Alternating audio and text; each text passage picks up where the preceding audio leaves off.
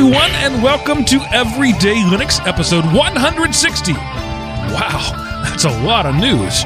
Recorded September 14th, 2014, and brought to you by Element OP Productions. ElementOP.com. Welcome back, ladies and gentlemen, to the Linux show that's not about Linux, but about life in the context of Linux. I am your host, Mark, the Sultan of the Soapbox Cockerel, and I am joined this week by my full panel of co hosts, which of course includes your friends and mine, Chris, the Command Line Godfather Neves, and Seth, the GUI Kid Anderson. Hello, gentlemen. Morning and salutations. And welcome one, welcome all, welcome everyone. That was redundant, redundant, redundant.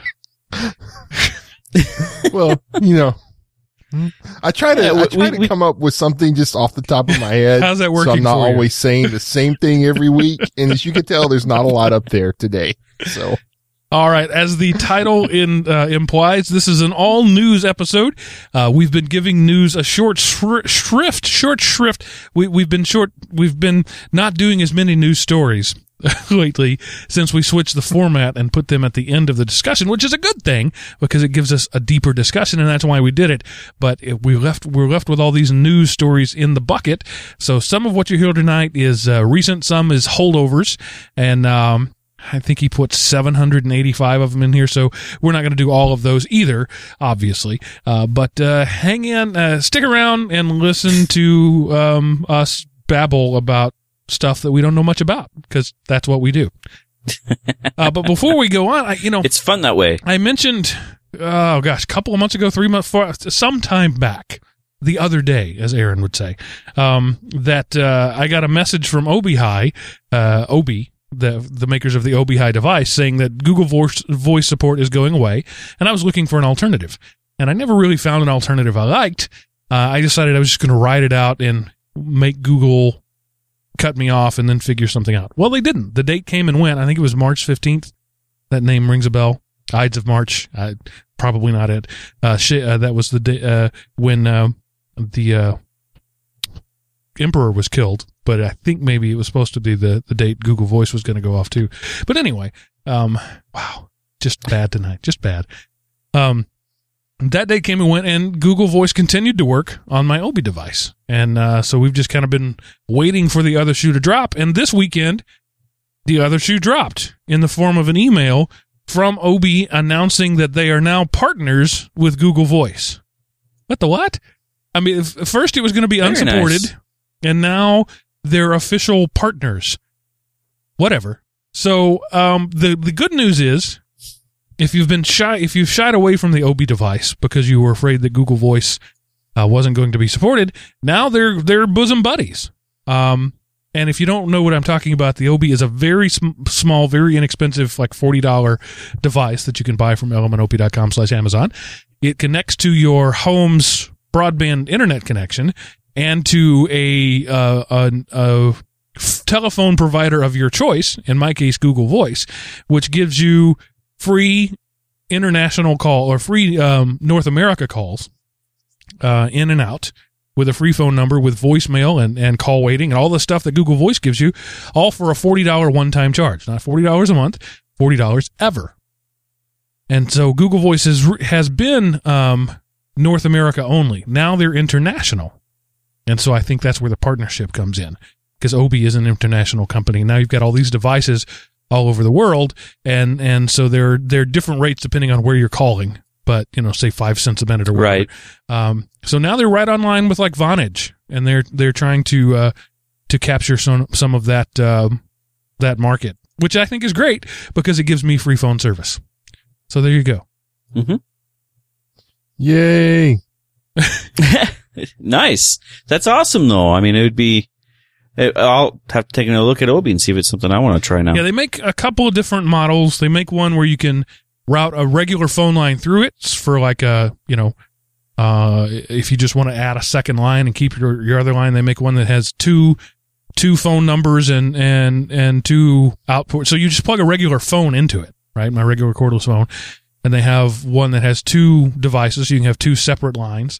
Um, you could use one as like a free fax number for Google Voice because it does that. It's a it's a it's an amazingly uh, simple device. It requires almost no power. It's it's quiet. There's two little blinking lights on it, um, and it uh, uses you know it's it, there's no heat, no no very very little power, no sound, and it's a one time fee for phones. Now the service is, you know, it's voice over internet quality. So it's it's uh, roughly analogous to a cell phone. It's good enough. It's fine. Um Yeah. So you get your, you know, your inbound and outbound calls. Um you dial out and it says this is your, you know, the other person's caller ID sees your Google Voice number. And I've had the same Google Voice number for well, since it became Google Voice when it went from being Grand Central. So I've had the number forever. Uh, and I wasn't looking Yeah. forward to uh, to moving it or having to get a different number. Now I don't have to. So Google Voice is awesome. The Obihai makes it awesomer. And Nice. I just want to point out, I'm Um, refraining from breaking into the everything is awesome from the Lego Thank you. movie when Thank you you. said that. You know, Well, that's good because we, we might get taken down. yes. Um, yeah, see, but that was enough for me to be singing it from now on. Um, so Seth, you finally finished your your backbreaking labor of not so much love. Well, that is right. You know, I've been, I don't remember if I've been lamenting on this show or just everyone else in my life about how my goats are gotten out and the tree had kind of fallen over and crushed the fence. And so over the past few weeks, I've got the tree cut up and last week I was able to, um, I helped somebody move in the morning and then I drove home and, uh, fixed the fence. So I re- I was a productive person on Saturday and I got to say this getting up before 11 o'clock on Saturdays, not a fan of it.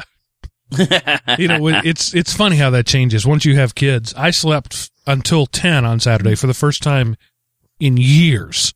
I mean, uh, the last time I did that, I had a fever of 102. Um, but it was just all the all the stars aligned. The kids got up and went to play quietly, and I didn't have anywhere to go, and so I slept until uh, ten on Saturday, and it was amazing. Uh, but I remember the days when Saturdays were for getting up at noon. I just they're distant. yeah, memories. I'm I'm lucky. I, I'm lucky. I still get to do that every every other every couple of weekends, depending on how things go. Friday night, because my kids are quiet players and they take care of themselves again. Of course, I get up at you know four thirty on the average day, so sleeping late to me is eight. Yep, Uh, if I get to sleep till eight, that's I, I'm with you. Right. I'm with you. Ah, Okay. Uh, enough about that. Actually, that's way more than enough. Uh, I, I wanted to say if you've sent me an email or a voicemail or whatever recently about the topic of the uh, file sharing show that we did two weeks ago, um, there's been so much feedback about, about feedback about that, and so much of it is so good that we're going to do a follow up listener feedback show just on that topic.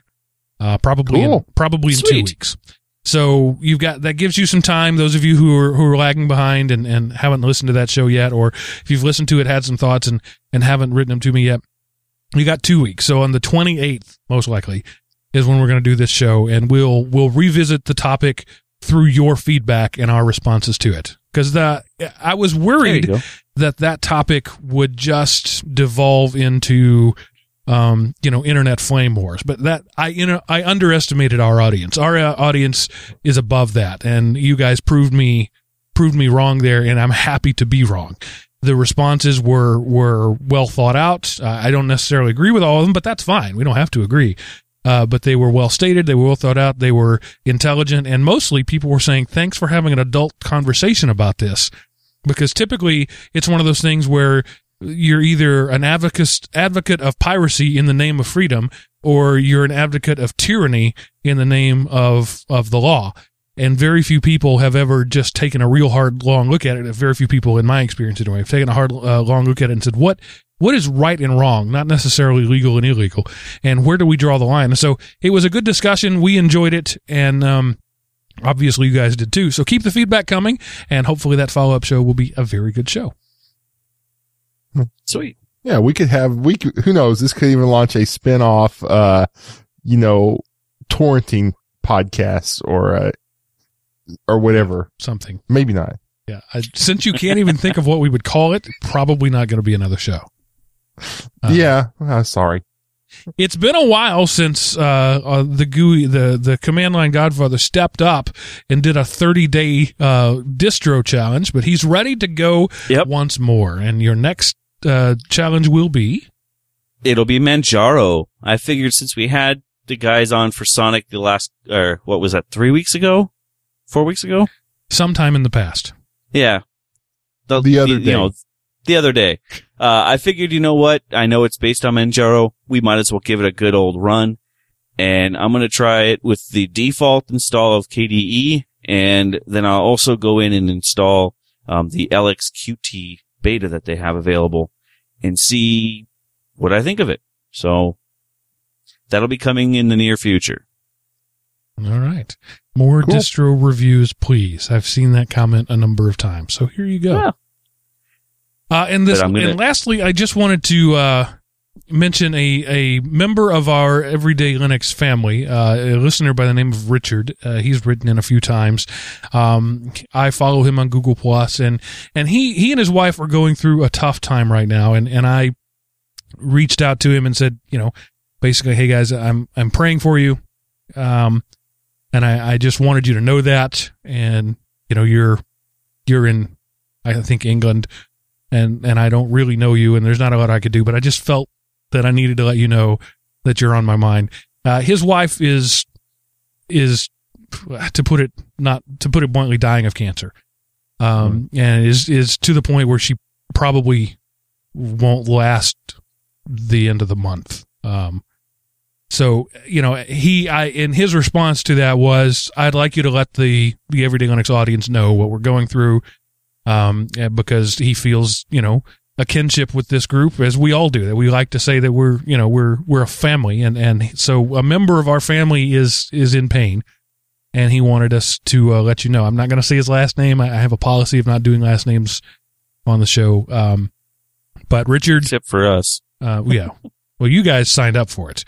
Um, uh, so- but Richard, we we our thoughts are with you. You know, I as I said, I told him that I was praying for him. He responded that he's not a religious guy, and you know, so the prayers necessarily uh, aren't in his wheelhouse. So positive thoughts and energy, whatever it is that you do for people who are in pain, do it for Richard. Definitely. So that's all I have to say about that. All Hey, I, Mark, all, well, sin- or go ahead, Chris. I was gonna say the only thing I can say about that is cancer is evil, and I wish we could figure out a way to get rid of it. I've lost too many friends to that particular disease. Well, you know, I, uh, my grandma died of cancer and my dad has had it. So, uh, that's a perfect segue. I'm going to break the program just a little bit. One of the news stories we were going to cover is, uh, Will Ferrell has launched an Indiegogo campaign, uh, called, uh, uh, calls on gamers to launch a cancer assault. Basically, if you pledge $10, um, you, uh, get entered into a drawing and the winner gets an all expense paid trip to play video games with him for a couple of hours. And the, um, the funds go to Cancer for College, which provides scholarships to cancer survivors. So Hmm. since we were talking about cancer, I figured I would throw that in. And it's, uh, you know, granted, it will be great when one day we find the cure for cancer, but in the meantime, cancer is one of those things where, you know, it's not like I can go out and beat up somebody to make you not have cancer anymore, but this Yeah. is, you know, you get so frustrated because you can't do anything. This is a way you can kind of do something.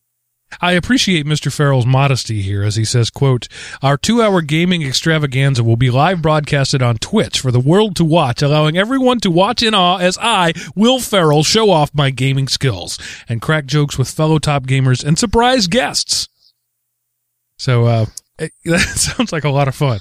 Yeah, you know, nobody would, nobody would pledge to come out to Fruitvale and play games with me, but you know, it would be cool to play games with Will Ferrell.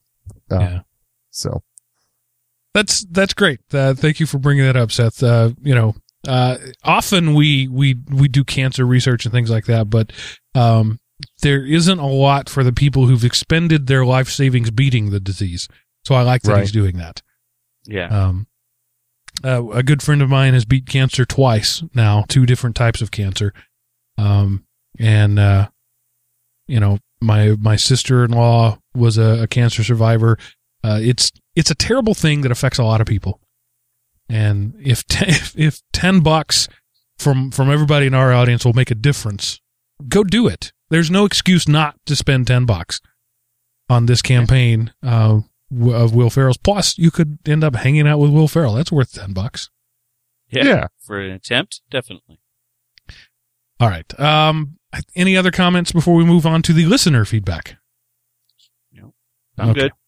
So we only have, uh, I think, four tonight, but they're long ones. Uh, so I it, we we went with quantity over quality, or wait, that's not right. Uh, we went short but long. No, that's that's not good either. So I'm just going to jump right in here. Brian uh, s- says that corporations have rights. Now this was a, a relation to something I said. Um, I think uh, around the Aereo uh, case, we talked about other Supreme Court cases, and I made the comment that um, I don't like the fact that this Supreme Court case confers human rights on corporations. So this is Brian's rebuttal to that. It says, Mark, a couple of weeks ago you mentioned that you don't agree with the idea that corporations have rights. I know it sounds strange at first, but think of what happens if they don't. Does the Washington Post Corporation have a First Amendment rights? This is close to home because my wife writes for the Washington Post. Can they print whatever they want? Could they be closed down for printing things that the authorities don't like? What about the Fourth Amendment? The right of the people to be secure in their persons, houses, papers, and effects against unreasonable searches and seizures shall not be violated, and no warrant shall issue but upon probable cause. Does this apply to a newspaper? Or can the government raid newspapers' offices and seize whatever's there without a warrant for any good reason? Corporations are owned and controlled by people. People and people don't forfeit their rights when they work through a corporation. I'm employed by a corporation, but I got the job by interacting with real life people who represent that corporation. It's still people behind the legal fiction, and that's what corporations have. Why corporations have to have rights. Best wishes, wishes, Brian. Brian, I don't disagree with your sentiment there, but everything you said there involves the people who work. The people don't give up their rights because they work for a corporation. That's correct. I agree with that. But Ford Inc. as an entity, I, I don't believe has a right to free speech. Every person who works there does. But Ford Inc. is not a person. And I understand that in the U.S., I, in, in terms of U.S. law, I'm wrong. That's been proven over and over again that corporations have certain rights. But I think it's a, it's a, it's a distinction that we need to make that, that the people who make up the corporations have rights, not the corporations themselves. Because that give, prov- provides too many opportunities for people to hide behind the actions of a corporation and too much evil can be done legally in the name of a corporation because no person has has single responsibility for it. So I, yes, you're right under the law. I don't like the law. I think we need to find a better way to describe the actions of a group of individuals or the rights of a group of individuals. Um, that's you know your wife who writes for the uh, Washington Post. She has First Amendment rights. She can write that thing. I don't believe that the Washington Post as an entity has a First Amendment right to publish it. Again, the First Amendment is one of those totally screwed up, misappropriated uh, rights. Um, the right to free speech says Congress shall make no right abridging the free speech. That that's a, a, a partial quotation there. It's not about you having the right to say what you want to say. It's not a, about the Washington Post uh, having to face a libel suit for insulting somebody. It's about Congress making laws that censor what you can and can't say. And that's it. That's as far as the First Amendment goes, or the Fourth Amendment for that matter. So your local police force is not this is not is not Congress. And there's I know I'm I'm coming at it from a very strict constructionist point of view, and that's not popular right now. It was more popular in the 80s than it is now. But I, I think it's important that words mean things. So that that's I before I turn this into a constitutional law class, I'm just going to leave it there, guys. What do you think? Well, I've already been on record saying I don't think corporations should have, the corporation itself should be protected by rights. The people in the corporation are protected by their own rights already. So why do the corporations need rights? But that's just my thoughts on it. And, and I think the the reason, Chris, is because it's easier. It's just easier to confer rights on an entity because it's really tricky when you have a, a million people inside an organization, and each of them have their individual rights that are sometimes conflicting with one another. Yeah. Yeah. But that's the way the world is supposed to work, at least in my thoughts. I know that they need some type of rights. Now, whether those rights are constitutionally guaranteed or merely lawfully guaranteed, that would be a matter for discussion, but a corporation needs to have some type of rights, some type of legal recourse. Right. There are protections. wrongs. There are legal protections. I, I agree with you, but that's not the same thing as a constitutional right. Okay. Then, okay. So I don't, I don't disagree with what you've said. Then. Yeah.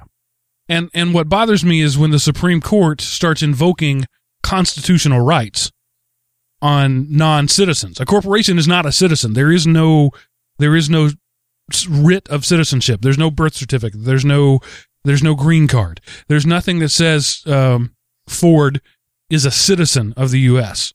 So you can't confer rights as a, of a citizen on it. Legal protections, I'm fine with that, but those are at the you know often at the local level or the state level and the federal government should just just uh, intervene when states can't agree. That's that's the defin that's how it was supposed to be when the constitution was written that the federal government only intervenes when there are disputes among states again that's a, a total reductivist and and there are people out there screaming at their podcast de- playing devices right now uh, but I'm trying to make it simple for to get through this segment. Um, and I just it bothers me when we start treating non-humans as humans. Right. I mean, and and it's it gets even worse when you you start treating non-human non-citizens as citizens, right? Where we talk about rights for for terrorists. They, don't have any rights under the Constitution. They are not citizens. They are rights under the law that certain laws are given to people who are visiting our country, but that's not the same as a constitutional right. Right. Okay. I, I'm, I, I can't think of a way out of this deftly, so I'll say Spork Saber has the goods on Chris. I think he's got you, Chris. I don't think there's any Uh-oh. way around this. Uh oh. He says, Hey, Mark, this is another attempt to get Chris to eat a ghost chili live on the show. Oh.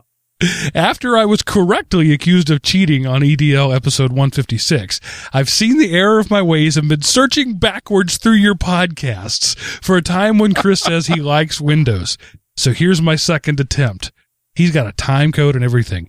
On EDL 84, during the opening segment at 5 minutes and 59 seconds, Mark is talking and Chris says, Mark, recovering broken install, uh, wait, uh, Mark says, Recovering broken installs of what operating system? Chris says guess. Seth says Mac OS. Chris facetiously, my favorite operating system in the world. Then after a pause, he continues decidedly not so facetiously in the least. The only reason I like Windows is because it makes me money. End of transcript. Okay, I realized that was what Chris first said was that the operating system he's working on was his favorite operating system in the world. He was being sarcastic. I'm not trying to count that as admission that he likes Windows. The second half of his protracted statement, however, he does admit that he likes Windows. That is accompanied with the caveat that he likes it because it makes money, but he does not admit that he likes, but he does admit that he likes Windows. Pseudo Chris at EDL dash host eat ghost pepper dash H dash V. Spork Saber. Oh, wow. Yeah, I, I don't know if I could fight that one off. That one's pretty. hmm. I think he got Not- you. I, I think he did too. I haven't gone back and listened to that episode, but you know, I, I, that's your only defense at this point to see if he got his transcription wrong because he's got Yeah. you nailed to the wall, buddy. Yeah, I know. I have a feeling I'll be eating a ghost pepper. I better go to go buy one or two. Oh, I think I think all of us should, but I I know I can't force you guys to do it. I Yeah, never no. made such a promise. nope. Come on, I think it'd be fun. All of us do it at the same time. if if we get a thousand people to donate to donate ten dollars each to the American Cancer Society, I will eat a ghost chili. There you go, guys. how would they quantify to prove that it was? See, you've got to, uh, You well, you know, we can work out the details there, but you could, for example, when you donate online, they send you a, a thanks email. Forward it to me. You know, something like that. I need I need some sort of proof that we're doing good here. But if we raise ten thousand dollars for for the, the American Cancer Society, I will eat a ghost pepper while sitting in a vat of ice water and singing. I, what you've got to do is you've got to make like an Indiegogo campaign. Yeah. So, So it's a tracked. thousand, yeah. So a, a th- now, you know, cause a thousand people giving at least $10, uh, that would be cool. You, you should do that now. all right, I will consider that. so Uh, everybody rushing out to donate. Let's hold on till, uh, we get the Indiegogo campaign. I'm started. fine if my personal suffering ends the suffering of others. I have no problem with that. And if my if my being in misery will get bring ten thousand dollars to a good cause, I'm all over it. All right, uh, moving right along. Chris, uh, excuse me, Craig says hello. Um, and this is a long one, and Craig, I'm probably going to excerpt it at points, so don't get offended. Uh, he says, Hello, Mark, Seth, and Chris. Number one, I appreciate your show. Within the last year, I started having to travel 12 hours every other weekend, and your pos- pro- podcast has made this bearable. No arguments from this guy about a longer show. Wow. So he gets Cool. through one or two a month now. Yeah. Yeah. He can get through uh, two shows a drive. Uh, on a good drive, on a good drive. Number two, Mark, I appreciate that you're open about being a Christian and attending church and repeatedly making notes of it during your shows. Thank you for that. I wasn't really aware that it was repeatedly, uh, but thanks. Uh, with that said, I wanted to chime in a little bit and introduce myself and possibly start providing some feedback. My name is Craig and I live in a small town in northwest Arkansas.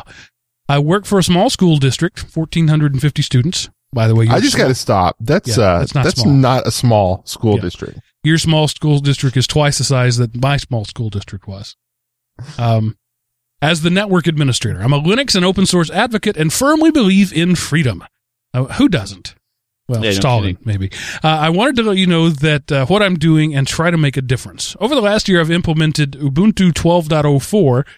That's going way back there, uh, but it's their long-term support. I get it.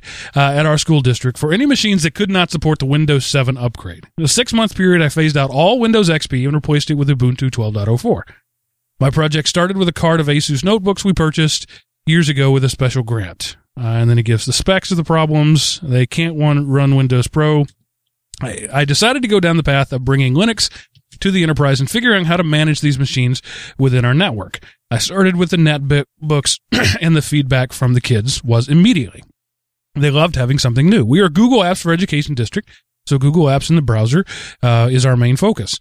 I customized the Unity launchers to have the main programs they need. And I sat several students down in front of each one and asked several basic questions. If you want to get to the internet, where do you go? If you want to open your files on the server, where would you click? You want to create a new document, where would you click? If you want to create a new spreadsheet, where would you click? If you want to shut down, what do you think you would do? Everybody got everyone right. You launch Chrome, you go to the files icon, you click on LibreOffice. So they got it all right. I now have more than 125 Ubuntu machines in our district running Ubuntu 12.04 joined to the domain using Likewise Open, configuration management using Puppet, and their local home directories using GVS mounts and Symlinks, and auto launching Chrome to students' intranet page. I'm giving children direct exposure to Linux every single day without complicating their lives. I chose to stay with vanilla Ubuntu with uh, with Unity as it was easy to customize for all users because I want the kids to be exposed to what they would get if they went straight to Ubuntu. After that, if they had enough interest or curiosity, they could choose something like Mint. I demoed, demoed this to my administration by setting up two laptops, Windows 7 and Ubuntu, side by side, and asked them to sign in both by both machines. Then asked them to create a document in Windows, save it to their My Documents, and go back and forth, yada yada. We use Clonezilla to image our Ubuntu workstations. Takes about 15 minutes to Im- uh, image one, and I have it in Puppet. Uh, Puppet is a uh, enterprise administration suite. You don't know that. Uh, so in 15 minutes, you can image it and have it ready to go. I don't No, consider myself. actually, go ahead, Seth. I was going to say Dawn, who uh, I interviewed for the show. She's the uh, community director of Puppet. Oh. So Oh wow. Uh, he says, I don't consider myself an uber geek, although I enjoy uber geek stuff. I believe that my personality is a bit of everything, and I appreciate your show. Excuse me. I believe that personality is everything, and I appreciate your show because it's more about your guys' personality than it is about Linux. A person with a positive attitude, ability to get along with others, and willingness to learn stuff is more valuable, in my opinion, opinion than anyone that knows their stuff. Thank you again for being real, Craig. Uh, thank you, Craig. A, for being a listener, and B, for doing the good work of Linux. I think you did it right. You started small, you got admin approval, and you know you see you showed people that there isn't a difference. When when I tried to move uh, Linux into my school, I did it wrong. I threw it out there and I said, "Here, kids, go to town on it." The kids liked it. The teachers and administration didn't, and an order from on high killed it. So I think you did right right there, showing the admin, look, it's the same thing, and it works. Yeah. I would definitely give you kudos. You did it the best way you possibly could have. T- too many times people that you you hear the cry, well, you know, Windows is what they're going to use in the quote real world. And I always think that's the dumbest thing ever when you're talking about a third grader. Whatever he's going to use in 8 years when he graduates doesn't exist right now. Why are we even having this discussion? We can Yeah, get and into that- something that works now for no cost. Th- that's the thing. The people who use that argument are only repeating what they've heard before. Because when I was in school district and I was talking about open office, um, the th- you know, he made the comment, well, Windows is what they use in the real world. And I said, you know, and this guy's a little older than me. And I said, really? So how has, um, Office 2010 changed since you learned it? And then his response was, oh, well, but it's what we teach. So it needs to be used. So, you know, Change the argument changes once you defeat it. yes mm-hmm. Every time. you know, bec it just shows that people, and this is, this is why discussions are so hard. Nobody thinks about the topic. You take whatever side you like and you just repeat ad nauseum what you've heard other people say, thinking that they were qualified to give an informed opinion. Yeah. Uh, Mark Twain once said, many people think they're thinking when they're merely rearranging their prejudices. yeah, there you go. Yep. All right. So moving on to the news of the recent times, not necessarily the week. Uh, we talked uh, last show, I think it was, about uh, Red Hat CEO Brian Stevens' rapid departure from Red Hat. Well, now he's told us where he's going to go and why. Yeah. You know, whenever we talked about it, it was a big question because it was like he had just merely been uh, erased, but now it's, he now works at Google. So he, uh, that's why everything was quiet when he left because, you know, I mean, he wasn't trying to say, I'm leaving Red Hat and going to Google. He was just like, I'm leaving. And then later he turns up at Google. So I don't know. Maybe he got a, maybe he got a bigger paycheck. I don't know. Maybe he likes the office perks there. Maybe he just wanted to move across the street in California. But anyway, it wasn't like a big conspiracy thing. There was a lot of stuff in the Linux blogosphere about it. He simply changed jobs. Well, and So- everyone's going to do it anyway. He was CEO, right? If, am I remembering correctly? No, I think, I think it was CTO. CTO. Okay. So Yeah. it's it's sort of a step down in title, at least, because he's not Right. chief anything at Google. Right. But Google But I a think much it's gonna be bigger better organization. Yeah. So, you know, do you want to be the big fish in a small pond or a smaller fish in a much bigger pond where you have room to go? It's kind of like a goldfish. A goldfish will grow to the size of the tank. Uh, you know, you take an old goldfish and you change it out of a little tank into a bigger one and it mysteriously starts growing again. Thank you for that biology lesson. You're welcome. Everyday science. Interestingly, though, African cichlids continue to grow regardless of the size of their tank. So you can have a big Oscar in a tank so so small that it can't move.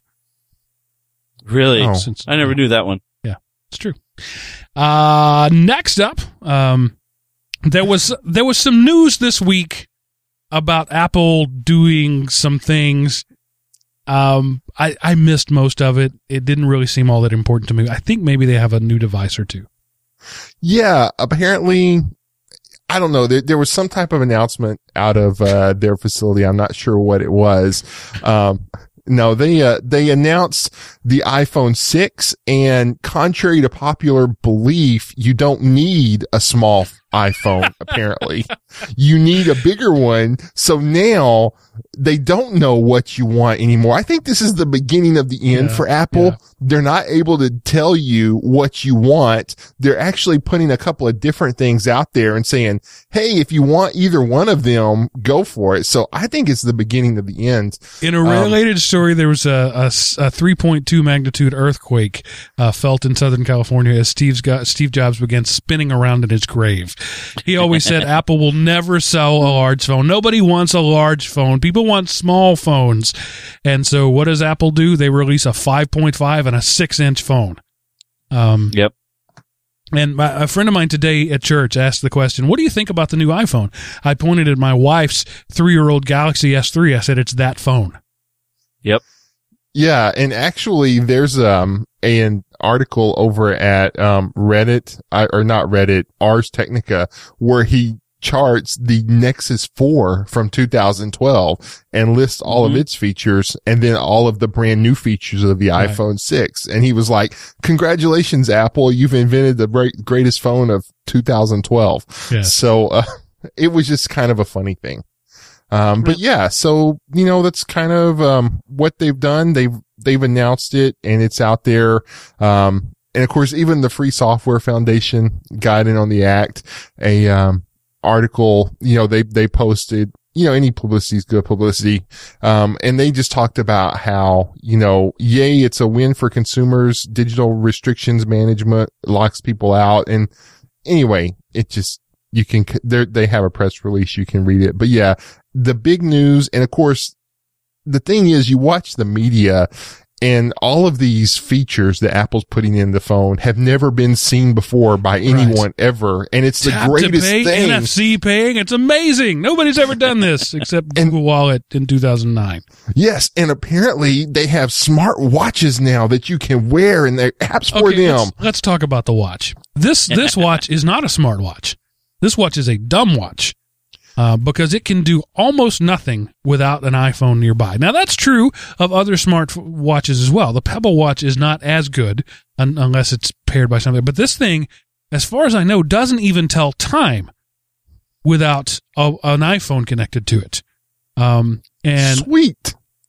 yeah, it's just that sounds great. I, I, that somebody's going to tell me I'm wrong about that, and that's fine. But um, one of the things I, I do remember reading is it turns itself off. The screen blinks to save battery. What? I want to be able to look at my watch and see what time my my watch runs for five years on a battery, and the display never goes off. Right. Uh, we're we're stepping we're we're It's, you, when you move from a dumb something to a smart something, it's supposed to be better. And so far, this new batch of smartwatches has not been better. No. You know, I, you know, and it's my initial, one of my many complaints about the Apple iPhone. I called it a semi-smartphone because if you wanted to do anything to it, you had to link it to a computer and do something through iTunes. Now they've since addressed a lot of those features and you can update it remotely. Uh, you can update Years it after without, Android, by the way. yeah, but you know, they were the first to do it. Um, so yeah. So yeah, they've, they've invented a semi-stupid watch now that the, um, their marketing department and, uh, you know, they have several divisions of their marketing department. There's Fox, there's, uh, NBC, there's ABC, Reuters, AP. All the divisions of their marketing department are saying the exact same thing, putting on a united front to show how great it is. All right, moving right along. The Free Software Foundation wants to also become the Free Hardware Foundation. Kinda. Kind of. Uh, yeah, they, um, are, um, they've released this announcement or the Free Software Foundation and Debian have joined forces. Basically, they're, um, putting out a database that shows you how open the hardware is and, you know, like the drivers form and everything is for the software. And they talked about how, uh, you know, some of the purists don't like Debian because you can load non-free software, but Right. uh, Debian points out that the official um, repositories are um, are all um, free. So you know, and are all like free, as in speech free. Um, and no binary you know, blobs. yeah, but that's just, you know, so if, if that is a big deal and, you know, for most people, it's not. But if, you, if you're looking for the source of non-DRM type things, uh, open standards, open compatibility, all that kind of stuff, you, Debian is partner with the Free Software Foundation and they're maintaining the H node, which is, um, like I say, it just tells you where you can find free software. Yeah, or I and- mean free hardware. Yeah, well, it, it it's not so much free hardware; it's hardware that will work with free software. That's that's a problem people run into all the time. I bought this laptop and I want to run Debian on it, and it works fine except the network card, or it works fine except the the um, touch screen. Uh, and from reading this article here, it looks like they're just it's just a database of stuff that will work with other stuff. Um, and so th- that's useful, but it, wouldn't it be better to just make your stuff work with everything? Yeah, Right. so But you know, you can't do it if the people who make this I know, hardware I know. don't release the stuff. And so Right, It's not is- Linux's fault that Broadcom drivers suck. It's Broadcom's fault because Right. they will, not only will they not release a driver, they won't even release reasonable specs. Everything that's ever been done with it has been by reverse engineering and saying, "Well, if I send five volts here, what happens? Oop, I need a new Broadcom adapter. Let me send three volts to this next one and see what happens." That's you know that's an exaggeration, but that's how it works. So yeah, it's Right, not yeah. Linux's fault, but it's still what I think this does. It highlights the deficiencies in the operating system more than helps anybody. Well, you know, the first part of the problem is to show people the problem. So, you know, that's half the battle, Mark, and it's one of the many halves of the battle. Yes. I know, but half the battle is showing people, Hey, this is a problem. So that way we can come up with, you know, and so if this puts some small bit of pressure because people want to get on that list, then it's not a bad thing. But, um, you know, if all it does is point to the glaring deficiencies of, Hey, look, you can't do wireless if you run Linux, then, then it is a bad thing. So it's up to the market. We, the people, must be a force for change. Yay, people. You know what is often also often a, a force for change is sci-fi. So many things exist today because they were predicted in science fiction novels or TV show. For example, the flip phone that Motorola invented was a direct ripoff of Kirk's communicator from Star Trek.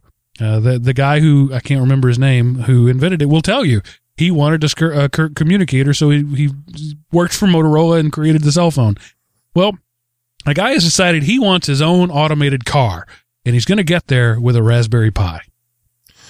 That is correct. Um, Raspberry Pi enthu- enthusiast Derek, I'm going to go with Nags, I guess. Works for K, me.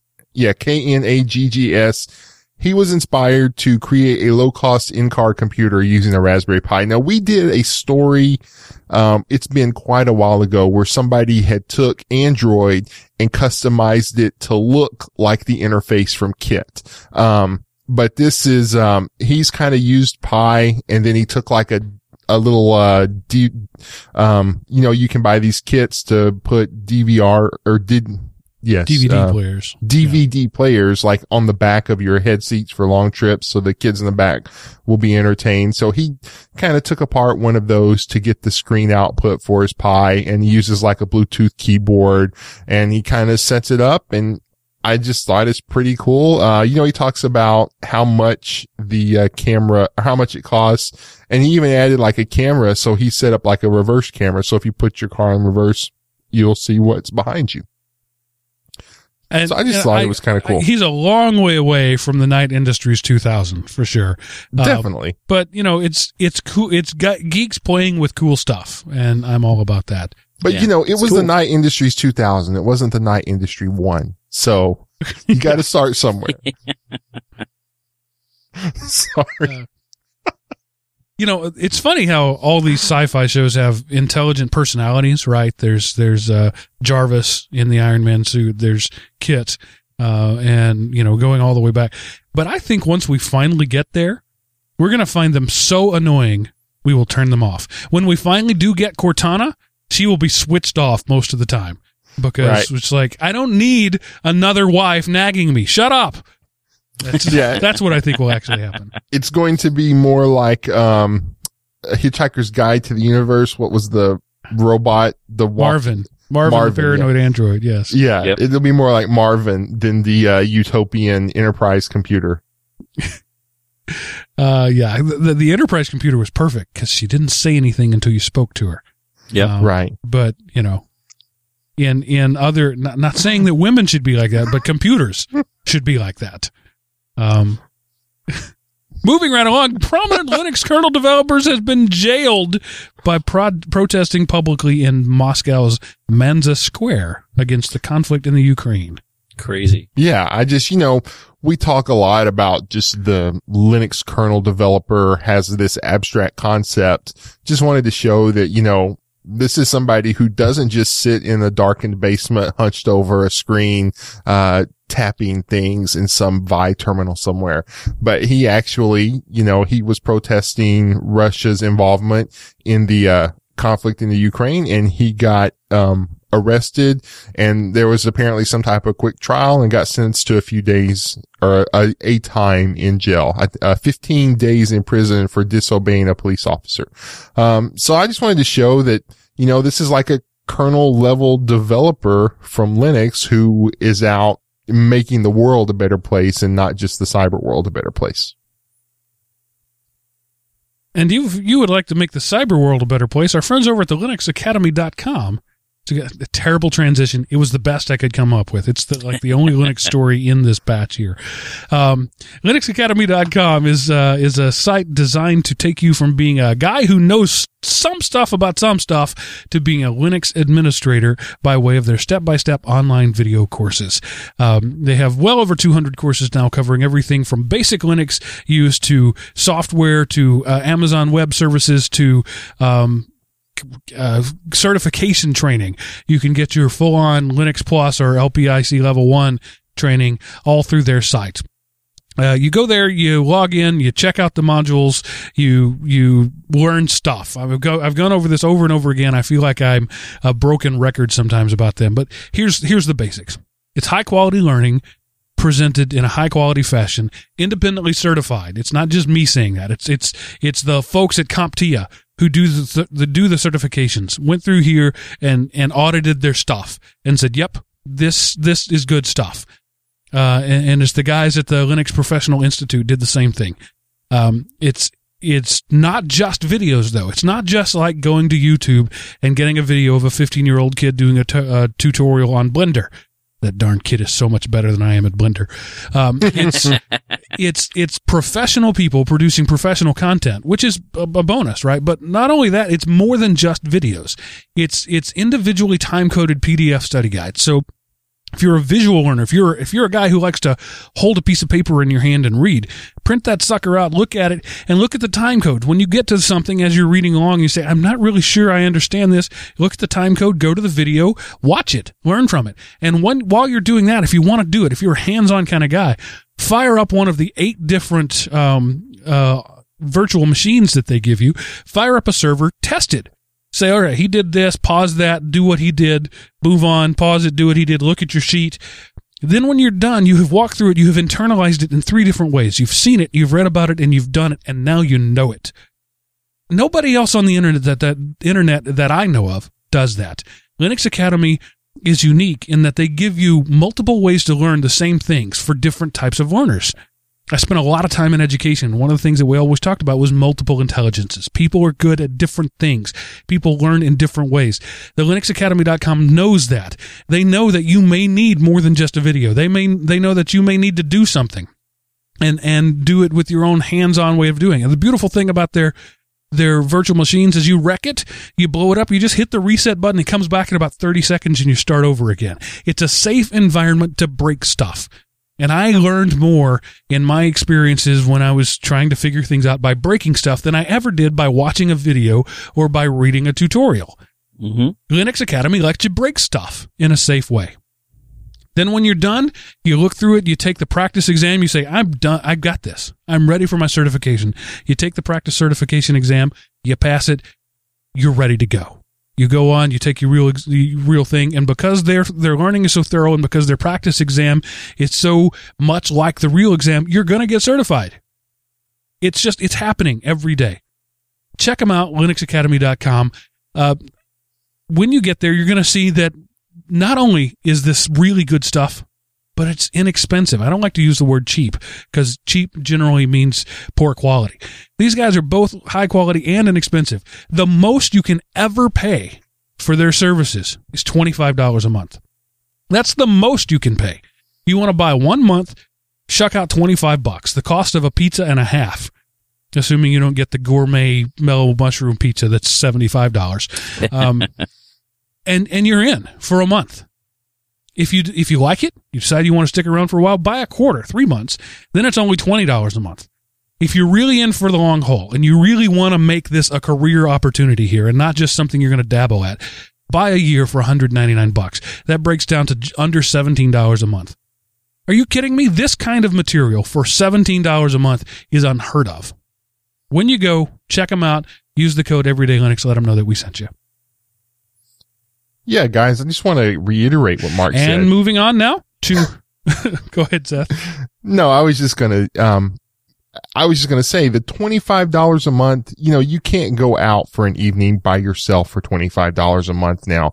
If you're stuck in some crummy dead end job, invest one night of going out, give the Linux Academy a run, uh, and you will see it's awesome. If, if you're willing to put the time in to learn it, it'll show, it'll give you the tools to make yourself successful and you can't beat this price for this level of learning.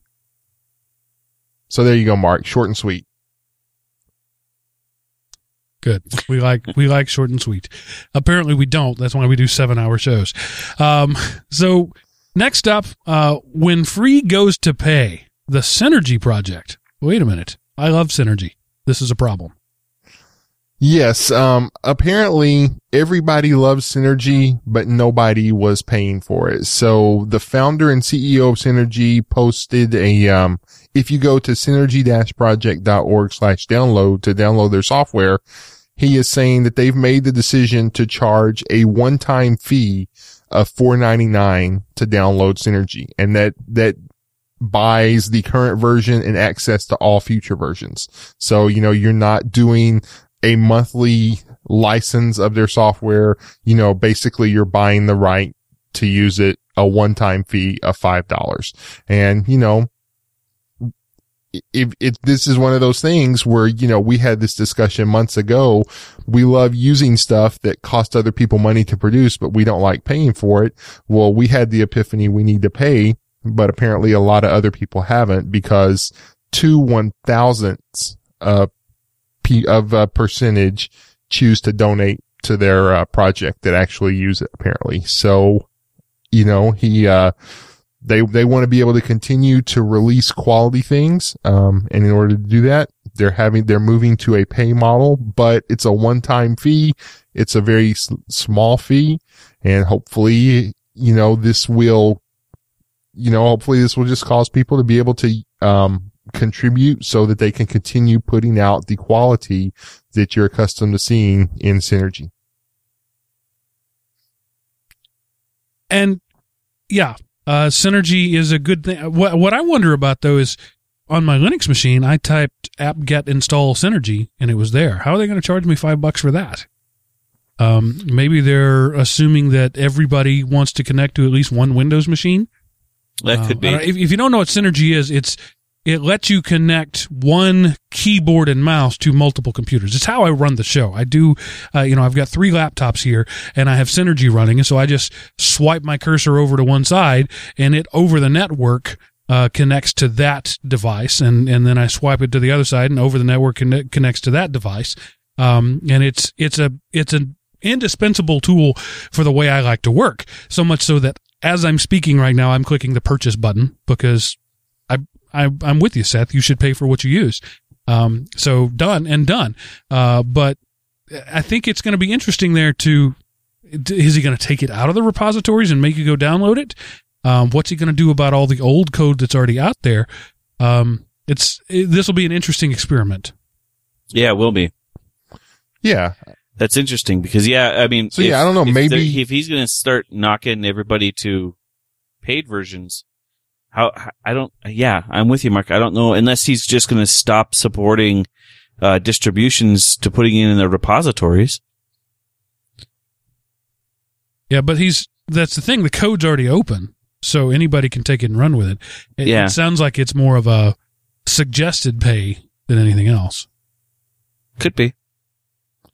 Well, I'm again, I don't know if it's suggested or not, but you know, and maybe it's one of these things. It's only going to be for the future version. You know, maybe you can get up to whatever the current version is, but moving forward, if you want the, if you want, if you ever want a future one, it will be this for all futures.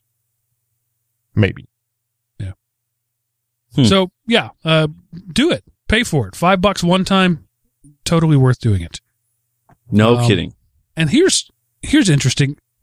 I, I have never even thought about the software in a in a camera, like a cinematographer camera, being closed source. But apparently, their Axiom believes that uh, we need an open source camera. Hmm. Yes. Um, there's an Indiegogo project up. They want to be the first open digital cinema camera. They have a goal of a hundred thousand euros. They're up to, uh, 49,000. So they're just almost halfway there and they have 24 days left. I got to tell you, they've, uh, when I first checked on this story a few days ago, they were, they barely had anything.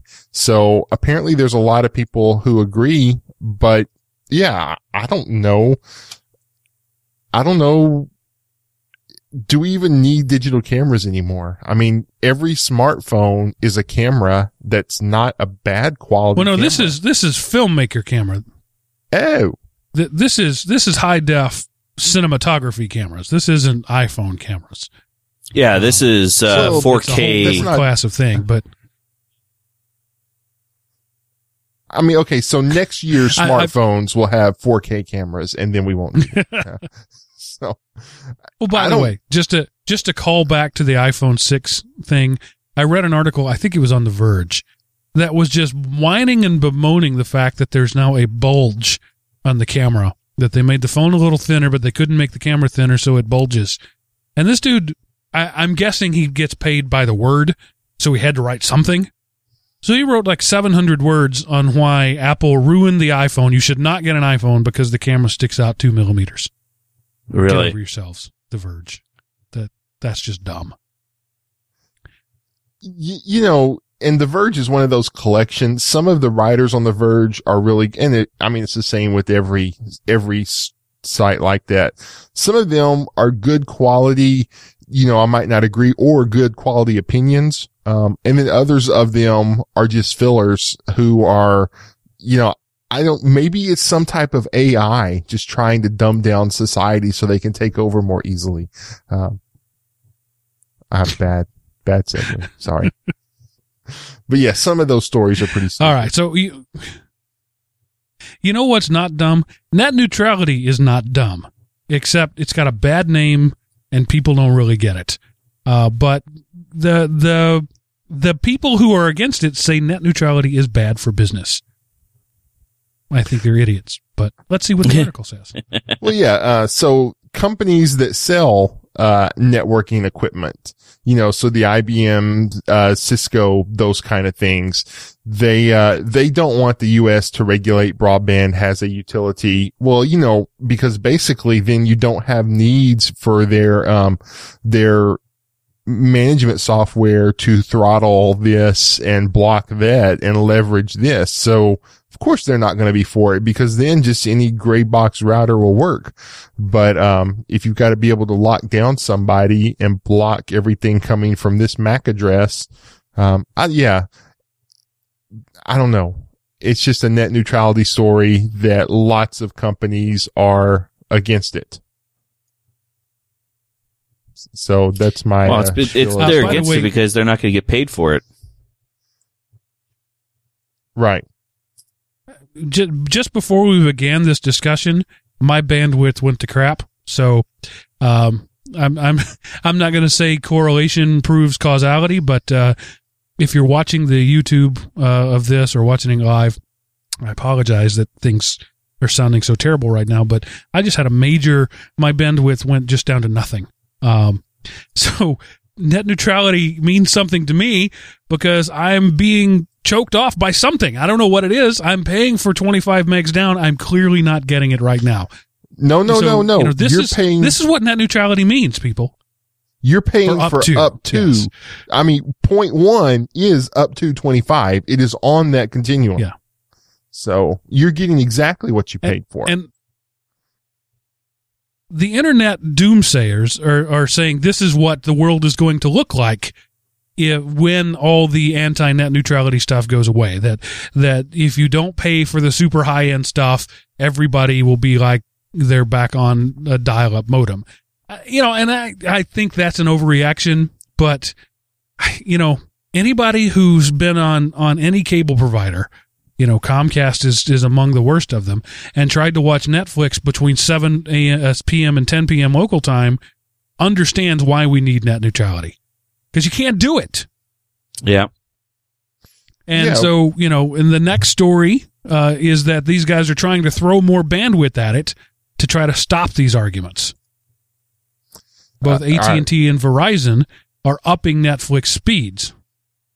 Yes, and uh, you know, you're still they're up to uh the average net Netflix stream on Vi on FiOS hit 2.41 megs in August, and um, AT&T hit 2.61. Um, but they say they rec Netflix, I believe, recommends four or five, um, in order to do HD. So you still can't, um, you still don't meet Netflix recommendation for HD, but things are less crappy, um, for watching Netflix on, um, Verizon and AT&T. That's just nuts. That uh, and then you know sort of yeah. The the i've said this a thousand times. The problem is that they're selling more product than they have. Nobody else in the world gets to do that. Nobody else you can't go to a mattress store and they stock 10,000 mattresses and sell 50,000 mattresses. You can't go to a car dealership that stocks 400 cars and sells 900 cars. This this only happens in the bandwidth world where I will sell bandwidth 5, 10, 15 times more that I can actually deliver. And apparently nobody sees a problem with this Well, it started all the except way the Well, customers. yeah, the it customers started in, all the way in back, us. um, with dial up. Uh, it started Yeah. back in dial up because, you know, uh, they would have, say, I have a thousand modems at my ISP. Well, I'm going to sell 1500 because, you know, statistics show only 70% of people will connect at one time. And then everybody wanted all access. So they would call and never disconnect. And then they came out with this. If you're not using this thing, you'll have a session timeout after 30 minutes or whatever. Um, but yeah, it, unfortunately, this model started with, um, internet access and it's, it's been here every time. Yeah, yeah, it was it was common back in the day when you were dialing in. Uh, I remember reading it because I, I knew people who had who had businesses at the time, and the the recommendations recommendations at the time were sell three times as you have modems. So if you have 50 modems, sell 150 connections. Um, because the idea there, there is that not everybody dials up at the same time. And if they do, they get a busy signal. That's okay. They'll call back later. Um, and so, yeah, this model has been around 30 years now, Yep. 25 And for sure. Just as Um, it's just Uh, as broken as it was then. Yeah. So Comcast knows that they can deliver, let's say, one terabit. At any one time, they can deliver a terabit of data. They sell 17 terabits to their companies, to their customers, and each one of them, uh, you know, gets up to 30 megabit. Well, if all those people are using their 30 megabits, it's it's 15 times what Comcast can actually provide. But they hide behind those up to words, and and that makes everything okay and we, the sheeple, accept it. Okay, I'll pay you a hundred bucks a month for you reaming me. I'm fine with it. Why am I fine with it? Because I have no other place to go. Everybody else is reaming me too. That's the problem. Well, yeah. a lot of the problem is there isn't competition to force them. You know, the markets where Google came in with Google Right. Fiber, all of a sudden, mysteriously, somehow in those places where the, uh, you know, the DSL and the cable companies had no extra money, mysteriously their bandwidth got upgraded and they were able to compete with the speeds Google was offering. Um, you know, it's one of those things where in order for you know them to meet the demand, what's going to have to happen is the uh, espresso machine in the executive bathroom. They're going to have to switch to the generic brand instead of the imported on a plane with nothing else on it from some you know place in Vienna. They're going to have to go to, they're going to have to go down to Walmart and buy the generic espresso for them. If they would just do that for one month and build up their infrastructure, then they could go back and afford two espresso machines. So there would be no waiting in the executive bathroom. So here you are, Mr. Comcast executive. If you will take one month of sufferings, you can get rid of the line at the espresso machine in your bathroom. Just t- take one for everybody, buddy.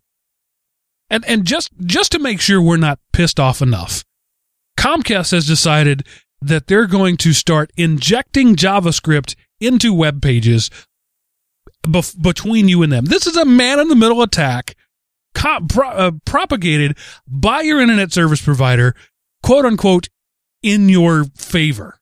What the crap is going on here? Yes, uh, you know, this is the um the Xfinity Comcast Xfinity service. Um yeah, there's just no good reason for doing this. They are it's a way that they can take the advertising away from the web page and I, I don't even know what I don't know how they justify this, but they just basically inject JavaScript into the page coming through their um, hotspot that you know, I don't, I mean, how would you get away with that? I mean, could you configure NoScript to block that? Well, yeah, if if there if your I browser isn't rendering scripts, but uh, okay, so here's here's where this started. Let's back up, uh, uh, get a little uh, context. Um, Xfinity, Comcast, uh, in their magnanimous uh, benevolence, said we're going to start taking a piece of bandwidth from every router that that uh, we have put in somebody's home, and we're going to make it quote unquote free Wi-Fi. It's not free. I'm paying for it as a Comcast customer. I'm not a Comcast customer, thankfully. Um, you don't have a choice. You can't turn it off. You, th- there's no option to it. They're just sucking away a chunk of your bandwidth. Thank you, Comcast. And the way that, and now you, if you have a, a phone, I see it all the time now on my phones. I, I, eh, pretty much anywhere I am, I see, uh, Xfinity broadband, uh, Wi-Fi available on my phone. So it pretty much anywhere I go in any residence, any business, anywhere I go, I can see that available there. And if you have a Comcast, um, account, you can log in with your credentials and boom, free Wi-Fi.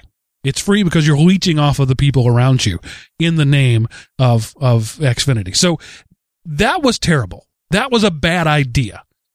Then they made it worse by, by creating a man in the middle attack, putting JavaScript on the page that says this page brought to you by your neighbor's leached Wi-Fi. And somehow some executive thought this was a good idea. Yeah, because JavaScript is so secure and it, it would never cause a problem, right? This is insane. Uh, I think it's just the first shot over the bow. I think Seth, you got it right on. the The first step is to just make them informational. The next step is to make them paid ads. And so now they're you're going to pay for this free service that your neighbors are already paying for. You're going to pay for them a second time by viewing ads.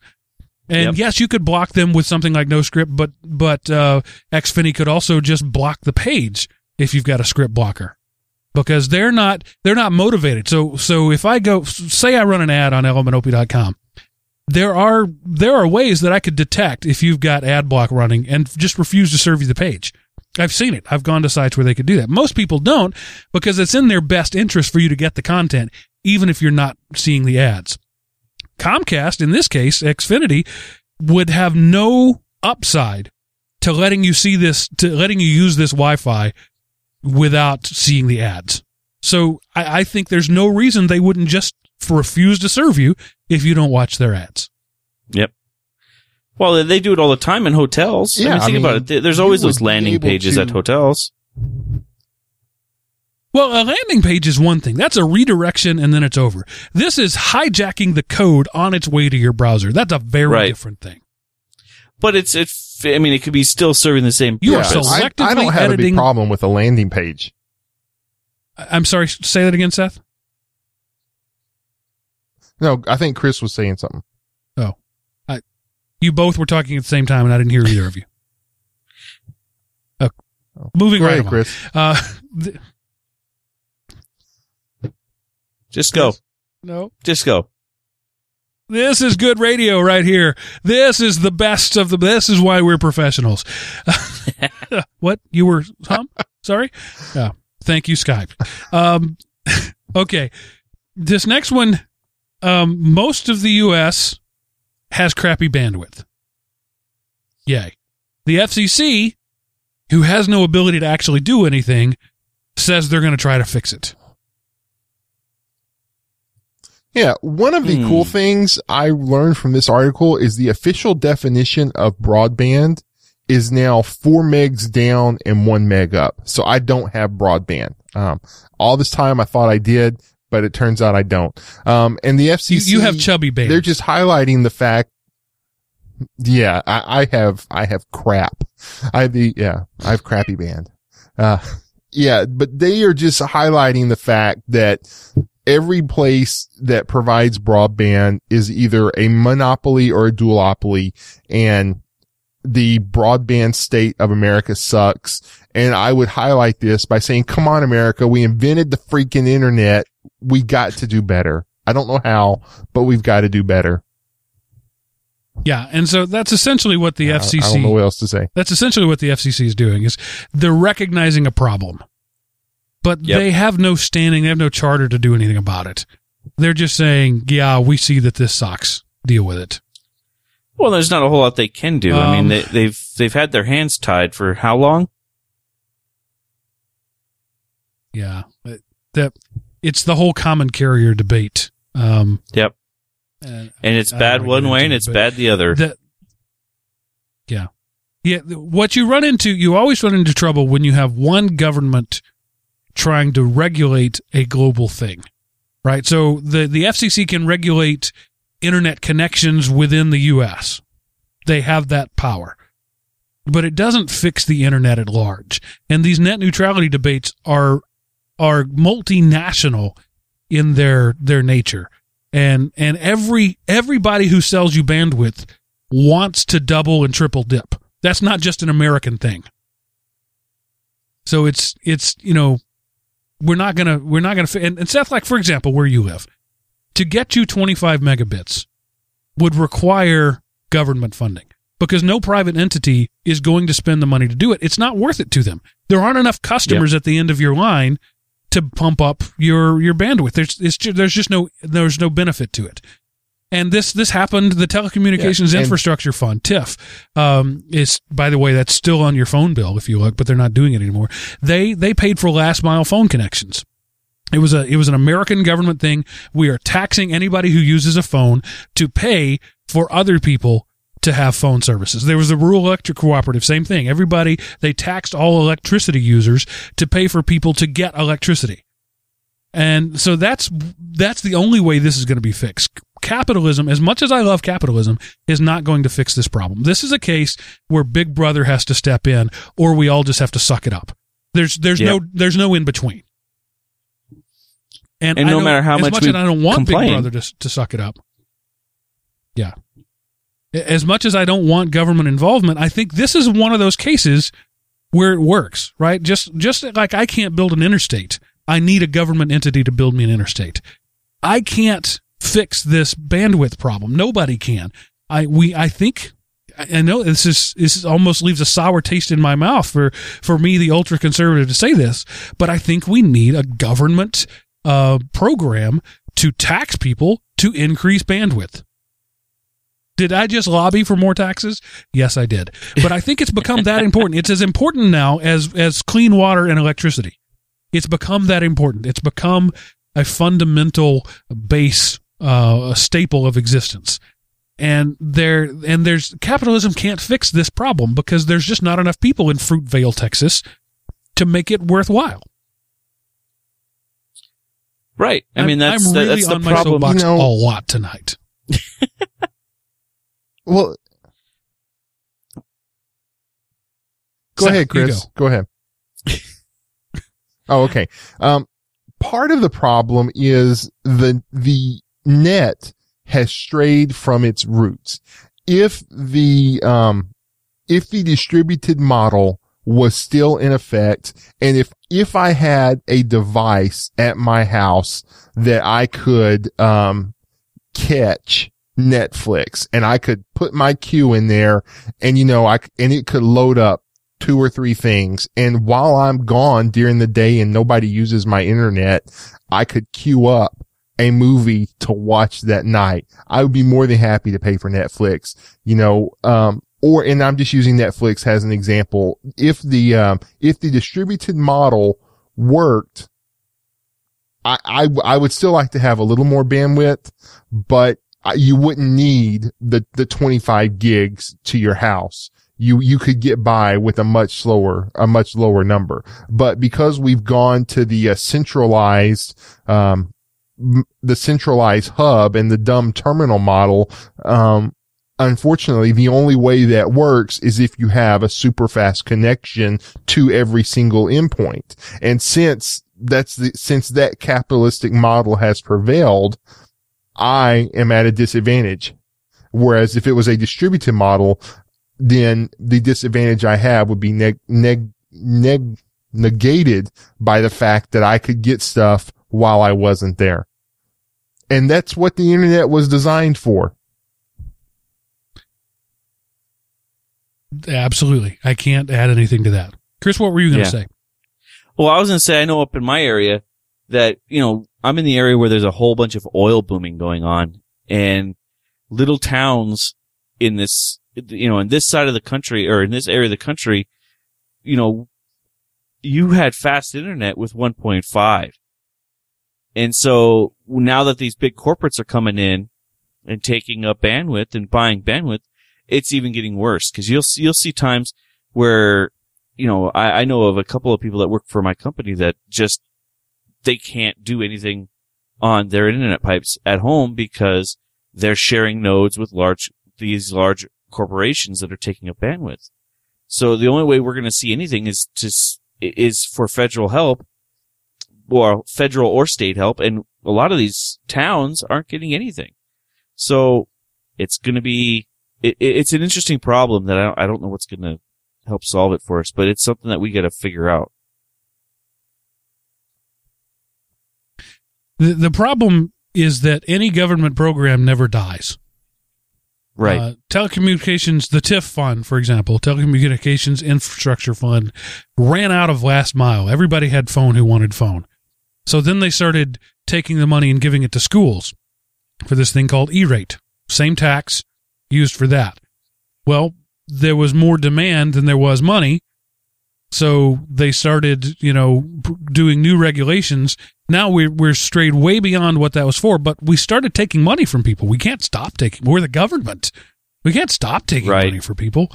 So if there is some sort of tax like, you know, the, the broadband tax in, in 2079, when everybody has terabit connection straight to their brain, that tax money is still going to be taken out and it's going to be used for something else. So that's the only reason that I'm, you know, hesitant to to say that this is a, a problem. But I think it's a problem too big for individuals or even individual corporations to solve. right. Um, you know, maybe a new technology will fix this, it- but with our current technology, we just can't do it.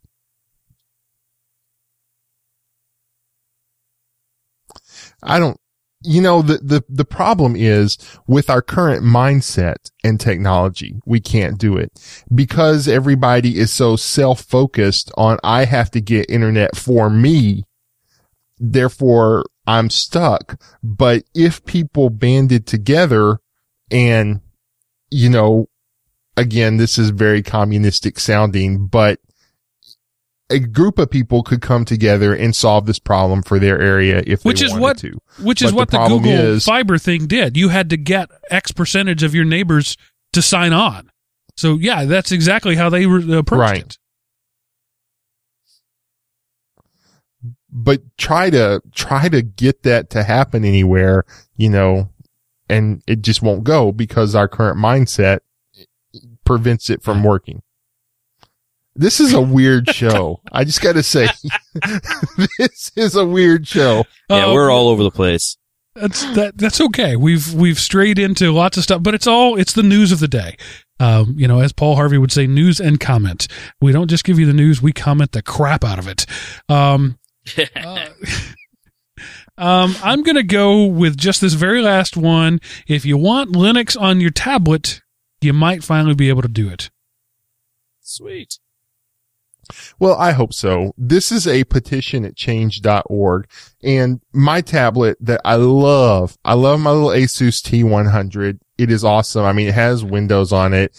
Um, but I don't hold that against it. I put uh, I put classic shell on it so Windows 8 was usable, but it is so locked down. It's a 64 bit tablet, but it only has a 32 bit, uh, UF, uh, UFI, UEFI. on it. So yeah, UEFI. It has a 32 bit UEFI. So if you want to wipe this and install Linux, it's this tremendous headache. Like I took it with me to LinuxCon and I asked some of the people and, and they were like, Oh, that guy from Intel who works on this stuff, you should go talk to him. He can help you. So, you know, the Intel guy, I handed him my tablet and I said, help me put Linux on this. And he looked at this and goes, Oh, that would be, oh wait, you have, I'm sorry, you can't do that. Uh, so, um, and it's apparently a pretty simple fix. They would just have to update the firmware to a 64-bit firmware. And it's a problem they have fixed because they're about to relaunch basically the exact same specs, but with 64-bit firmware. So if they would do an update for these devices, then that would lower the the roadblock and I would be able to wipe uh Windows and put Linux on it without risk risking destroying my machine doing everything right. And actually the petition has gained like 25 supporters in the last two hours. But, and it's change.org. So, you know, if it reaches its goal, it doesn't mean anything would happen, but it's just a way to, again, the first half the battle is quantifying the problem. So if we can get this half done, we only got seven or eight halves left before we can really see something happening. but, um, it's a problem that exists and it's one that impacts the great GUI kid of everyday Linux. And so we need to get this petition, uh, signature count jacked up.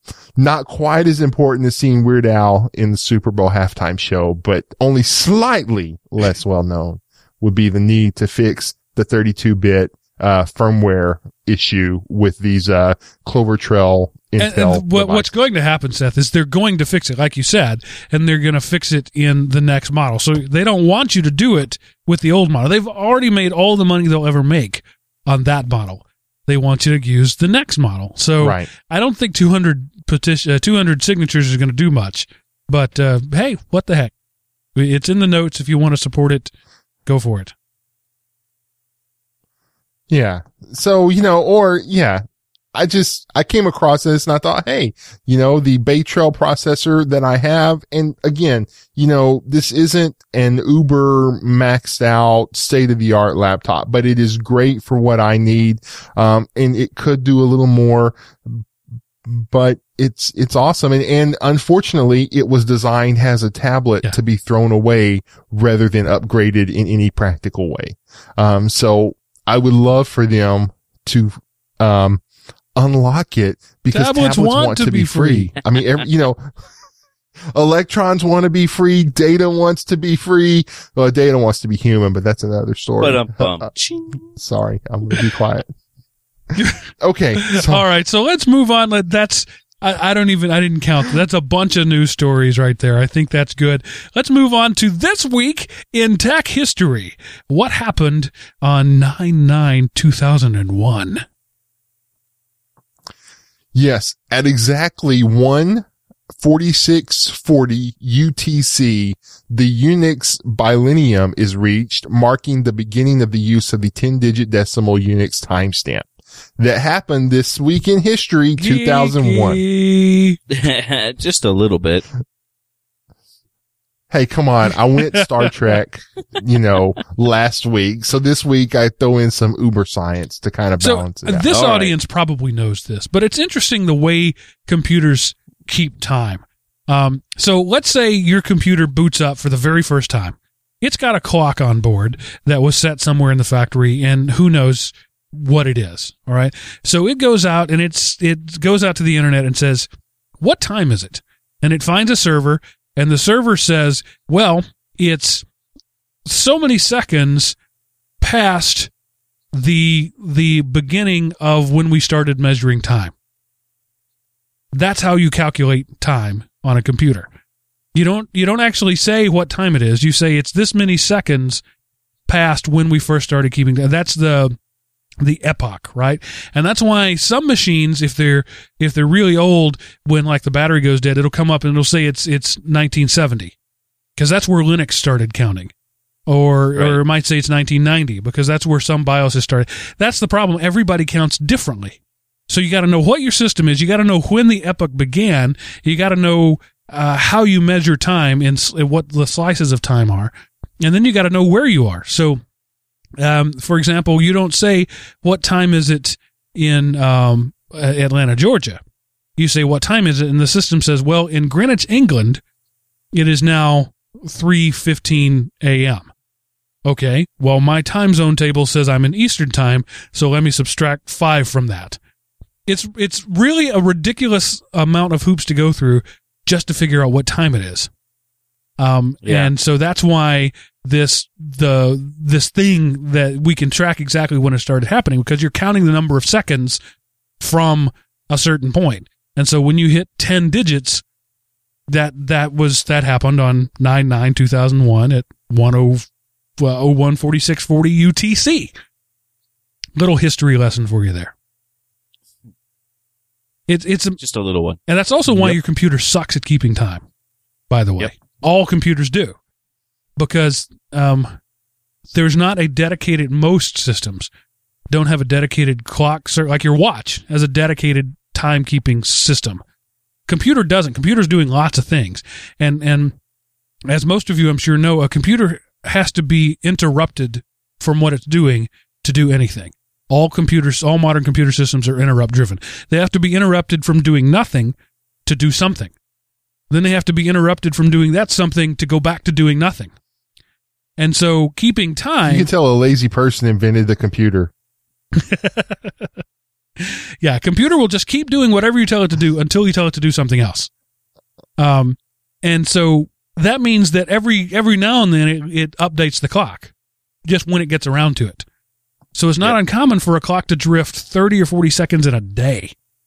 If you had a watch that drifted thirty seconds in a day, you would return that sucker.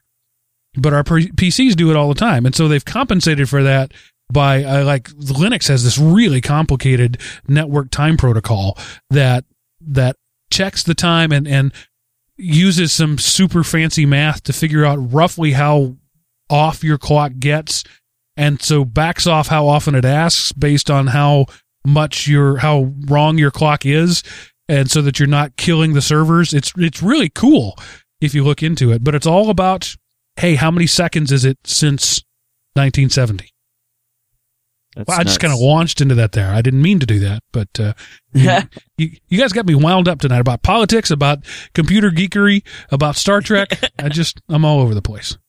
Yeah, it's all right. It's fun. That's it, but it's a it, that's something that most people don't realize is that your computer doesn't actually tell time. Yeah. It calculates it. Your clock, your bedroom clock, the, the clock radio that you've got beside your bed doesn't actually keep time either. It doesn't have a, it counts the cycles of AC. So in the US, uh, alternating current cycles 60 times a second. Well, they just have a counter in there. Every time it's cycled 60 seconds, one second clicks over on the clock. Dumb as a rock. It, all it can do is count. Has absolutely no idea what time it is. It's just counting AC cycles. Yep. Which And- is because that's so important. Um, electric companies have to keep they have to speed up and slow down their generators because a generator under load slows down. That's the physics of it. So that w- late, uh, late at night, when people aren't using electricity, they run their generators faster to catch up with it. also that your clock radio can work. More stuff you didn't know, didn't want to know. It's good. All right, It's good uh, knowledge. I'm going though. to start this. I'm going to start the tips of the week show with my own tip this week. I never bring one, but this is an Android app that has been bringing me so much pleasure. Uh, I thought I would uh, to let our audience know about it. It's an Android app called 500 Firepaper, and uh, it Ah. uses a website called 500px. And if you're on Android, it goes out and it grabs a really high resolution picture and sticks it on your phone as the as the wallpaper at whatever time cycle you pick. I have mine set for 30 minutes. These are really great photos, and you can pick all sorts of different categories. You can pick um, landscapes, you can pick uh, performing arts, you can pick cityscapes, you can pick nudes. There's a not safe for work category if you're into that, um, and you can set it to update every you know five minutes, every 30 minutes, whatever. Um, and so it's just it's really cool. Throughout the day, I'll pick up my phone and I'll look at it, and there's this really cool image there, and and it's it's it's it's a it's a little artgasm. Every time I pick it up, I look at it and go, "Wow, that's really cool." Okay, now back to my Gmail. um, so check it out, 500 Firepaper, if you're into that. Uh, now, Chris, what do you have for us this week? Well, that's just the link to the stuff that I'm going to have to buy. the uh, the ghost peppers. Oh, Yep. I went out and I found one, the place that uh sells it that I can get it to me within a couple of days. So, what it's I, I'll be able to maybe work my way up to a full one by the time we actually do it. Oh, I don't want to be your plumber. Uh, Well, I'll just have to make sure I only do any of my te- my uh workouts, so to speak. Um, when I'm not going to be anywhere near work itself, because I think that would be rough on my way to work. All right, Seth, what do you have to bring down the productivity of the American workforce this week? Oh, this one will do it. This is a slideshow of 22 things blowing up in slow motion. So if you click on this link, um, you will be presented with the first one is slow motion car explosion. And then you can go through and just see other slow motion explosions. Um, I thought it would be fun, you know, just kind of sit it, watch and go boom very slowly. that, you know, that never gets old. Watching stuff Nope. blow up in slow motion never gets old. Mythbusters have been doing it for a decade now, and it's great every time. Yes. Yeah, like um this particular the second one here, they're like um shooting apples, shooting bottles of Gatorade, bottles of water, um all this stuff blowing up in slow motion. It's it's awesome stuff. I don't think it's So, around anymore, but there was a whole show about motion. that uh, on Discovery Channel. I forget what it was called, but that, that's all the whole show was. They had these, you know, 100,000 frames per second cameras, and they would break stuff in slow motion. And it was awesome. Um, so, Right. oh, I love it when you can see the pressure wave. Yes. The pressure wave is always cool. Yeah. When you get to the third one, you get to Pressure see, waves are what um, kills you. Yeah. On the th- the third of the the 22, you get to see a slow motion flame slap.